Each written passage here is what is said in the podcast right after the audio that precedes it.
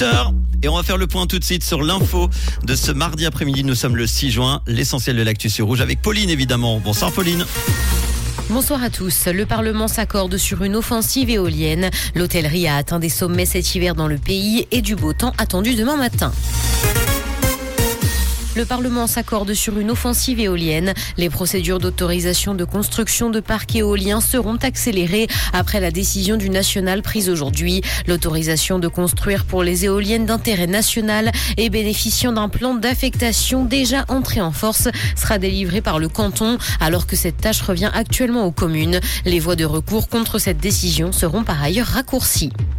L'hôtellerie a atteint des sommets cet hiver dans le pays. Plus de 17 millions de nuitées ont été enregistrées en six mois et la demande étrangère aussi bien que celle indigène ont progressé. Les hôtes du continent européen contribuent fortement à la croissance de la demande étrangère et en comparaison avec la même période l'an dernier, l'augmentation globale est de 18%. Les étrangers diplômés en Suisse pourront rester plus facilement. Le Conseil des États a accepté d'entrer en matière sur un projet pour que les ressortissants de pays tiers qui ont étudié dans de grandes écoles suisses et qui ont été diplômés puissent rester dans le pays afin de travailler. Le national avait de son côté déjà dit oui en mars dernier. Ce sont 4 à 500 personnes qui sont concernées et qui sont par ailleurs bien intégrées et disposent de qualifications professionnelles élevées. Dans l'actualité internationale au Mexique, des centaines de migrants ont tenté d'entrer en force aux États-Unis. Ils ont essayé de rejoindre le pays à pied après la destruction par un fort orage de leur campement à la frontière au Mexique.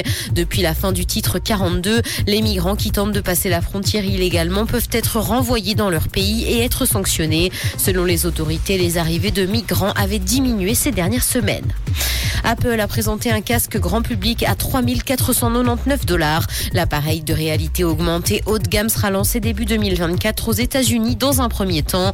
Le produit coûte donc très cher et bénéficie d'un design soigné de la marque à la pomme avec la promesse d'un grand confort. Il possède de nombreux capteurs internes et externes mais aussi de puces informatiques.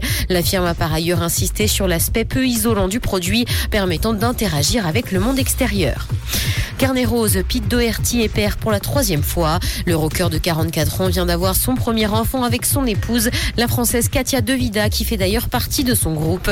Le couple s'est marié en 2021 et a publié une photo du nouveau-né sans pour autant révéler ni son sexe ni son prénom. On sait simplement qu'il est né le 31 mai dernier. Pete Doherty a donc déjà deux enfants de précédentes relations. Ils sont âgés de 19 et 11 ans.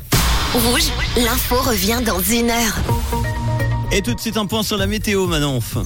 Ce mardi, un temps bien ensoleillé jusqu'ici, Manu. Attention tout de même au développement de cumulus au-dessus du Jura, des préalpes qui provoqueront des averses possibles localement. Risque surtout présent au sud du Jura et vers le pays d'en haut. Les températures sont estivales. On a 26 à Neuchâtel, 26 à Nyon et jusqu'à 27 à Lausanne.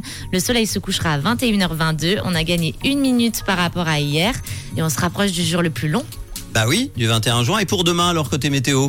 Et pour demain, eh bien, ce sera aussi ensoleillé tôt le matin. Et puis ça va faire plaisir aux enfants car le mercredi, oui, c'est le jour des petits. Donc pique-nique ou randonnée, vous avez le go jusqu'à 28 degrés attendus. Bonne fin d'après-midi avec Roux.